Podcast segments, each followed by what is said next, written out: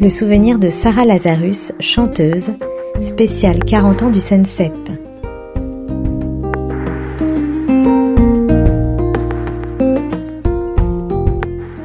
Euh, je me rappelle quand je suis arrivée à Paris, je marchais dans la rue des Lombards et j'étais attirée par le restaurant et on m'avait dit qu'il y avait la bonne musique là-bas. Donc ça c'est vraiment le premier souvenir, le premier contact que j'ai eu avec le lieu.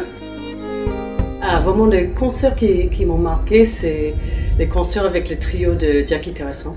Que, j'aime beaucoup et je trouve formidable qu'on peut le voir dans un lieu comme ça parce qu'on est très proche, on sent vraiment l'énergie qui dégage, euh, qui est formidable. Donc ça c'est probablement mon, souvenir euh, en tant que spectatrice euh, qui m'a marqué le plus. Après en tant que musicienne, c'est probablement la première fois tout simplement j'ai chanté ici. Euh, j'étais très émue, j'étais assez jeune, c'était à mes débuts euh, en France. Donc euh, c'était vraiment, pour moi, le Sunside, Sunset, c'était à l'époque, ça représentait déjà, oh, on était arrivé un tout petit peu. me fait vraiment plaisir quand j'arrive ici. C'est souvent complet.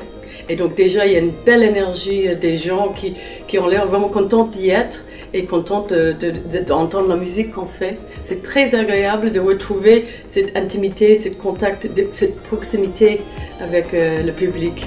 Donc euh, moi je dis simplement bravo et merci euh, pour cette euh, loyauté pour le jazz. Toutes les semaines, en décembre et janvier, à l'occasion des 40 ans du Sunset, retrouvez sur Art District Radio les meilleurs souvenirs des artistes qui ont fait l'histoire du club.